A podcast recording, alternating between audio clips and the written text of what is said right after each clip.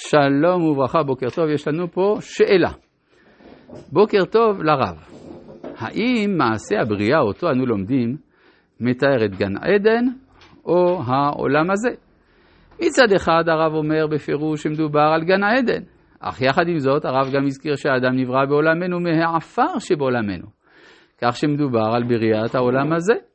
בנוסף, אם הבנתי נכון, גם בשיעורים הקודמים הרב הזכיר חלק ממעשה הבריאה כמתייחסים ומדברים על העולם הזה, תודה, טל, כפר סבא. טוב, התשובה היא שזה מדבר לא על העולם הזה ולא על גן עדן, אלא זה מדבר על הבריאה. כלומר, גם העפר מן האדמה, הכוונה הטבע, אבל אין הכוונה לחומר, אם זאת הכוונה. אז הטבע הוא באמת אה, אה, התולדה של רצון אלוהים, בראשית ברא אלוהים, אבל העולם החומרי שאותו אנחנו מכירים לא תואר בתורה כלל עד פרק אה, ג' פסוק כ', כ"א. אה, כשנאמר שמה כותנות עור וילבישם, רק אז מופיע העולם הגשמי. עכשיו, בתוך העולם הטבעי יש גם מה שנקרא גן בעדן, ששם האדם מועלה אל מדרגה שהיא למעלה מן הסדר הטבעי, ושם נמצא גם הנחש כנציג הטבע היכול להפילו. טוב, אחרי כל ההקדמה היפה הזאת, אנחנו אה, ניקח, נקרא את פסוק ט"ז של פרק ב'. הרי דיברנו על כך, לעובדה מצוות עשה ולשומרה מצוות לא תעשה. מהי מצוות עשה של האדם? מעניין, אנחנו נראה שיש רק מצווה אחת.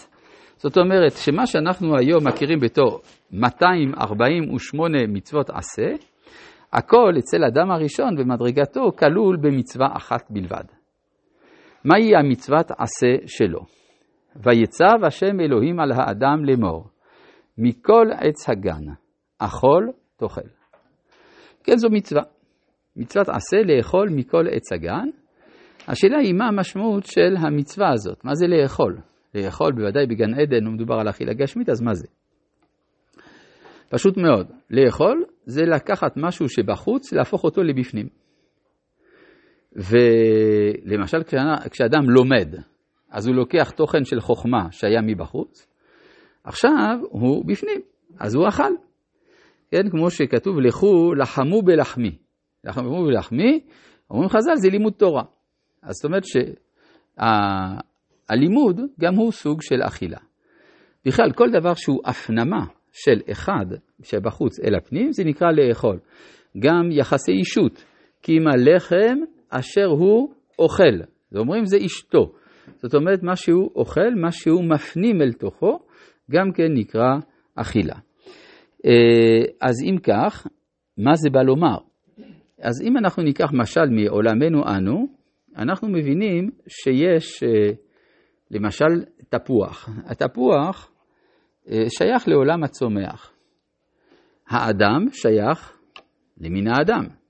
יותר נעלה מתפוח. אמנם זה לא ביזיון, זה לא גנאי להיות תפוח, אבל זה עוד יותר נעלה להיות אדם. לכן כאשר האדם אוכל תפוח, הוא מעלה אותו, הופך צומח למדבר.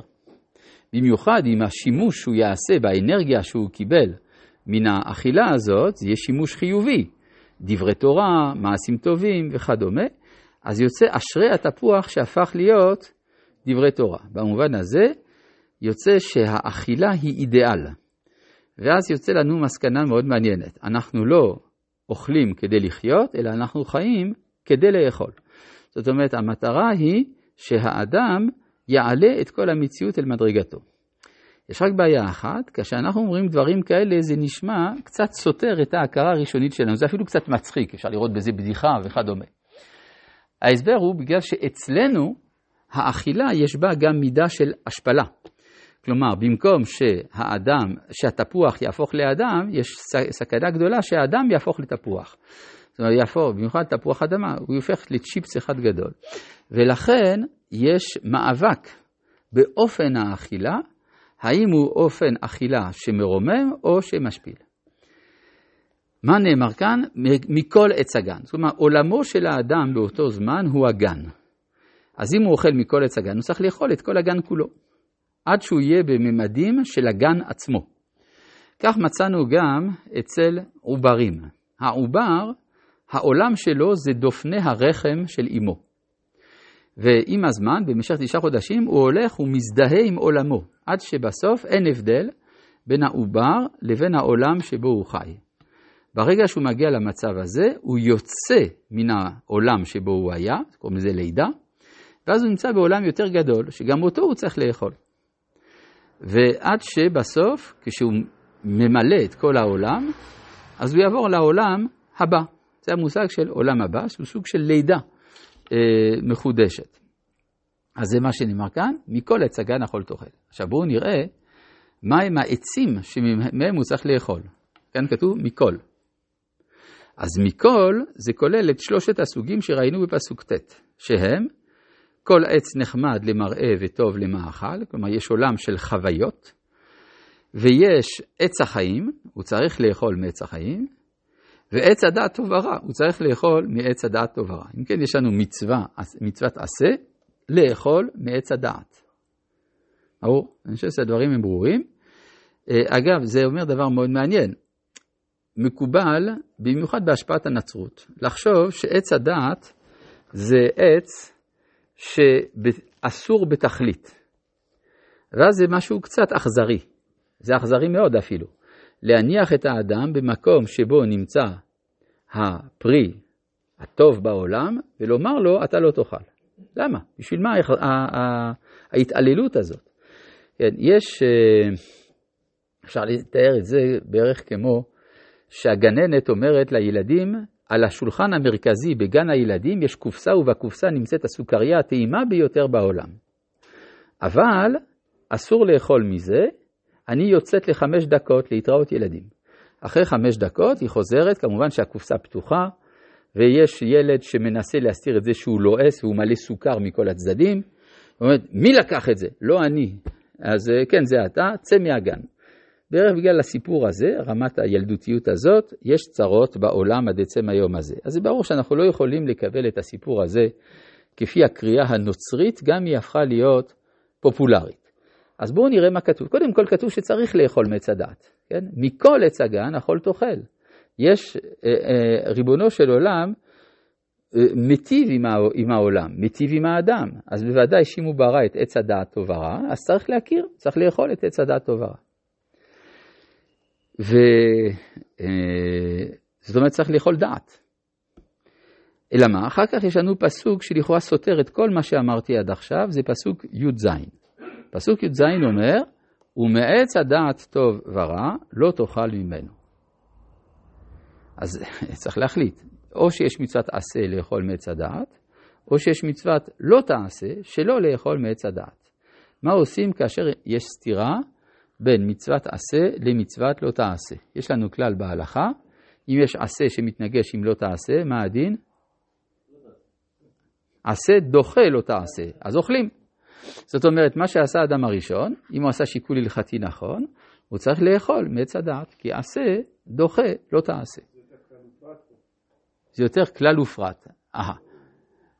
אבל אז יש לך גם בעיה, למה הכלל אמר ההפך מהפרט? או אותו דבר, אה, גם אם תגיד עשה ולא תעשה, נגיד שאדם הראשון צודק שהוא אוכל מעץ הדעת, אז למה בכל זאת נאסר עליו?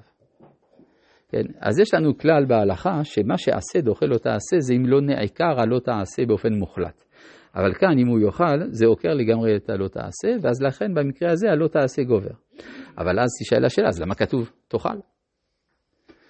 אלא שאנחנו צריכים לקרוא את הפסוק ביתר דקדקנות. נאמר מעץ הדת טוב ורע לא תאכל ממנו כי ביום אכולך ממנו מות תמות. כלומר אתה חייב לאכול אבל אסור לך למות. זאת אומרת, אתה צריך למצוא פטנט. כיצד לקיים את מצוות עשה של אכילת עץ הדעת, ויחד עם זה, כיצד לא למות מזה.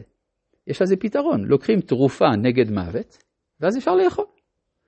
יש תרופה נגד מוות, זה עץ החיים. אז לפי זה יוצא שהוא צריך לאכול מעץ החיים קודם, ואחרי זה מעץ הדעת. יוצא שהחטא של אדם הראשון איננו אכילת עץ הדעת, אלא הקדמת עץ הדעת לעץ החיים. אם הוא היה אוכל מעץ החיים קודם, והיה אומר אחר כך, אני לא רוצה לאכול מעץ הדת, אז היה עובר על מצוות עשה שלום.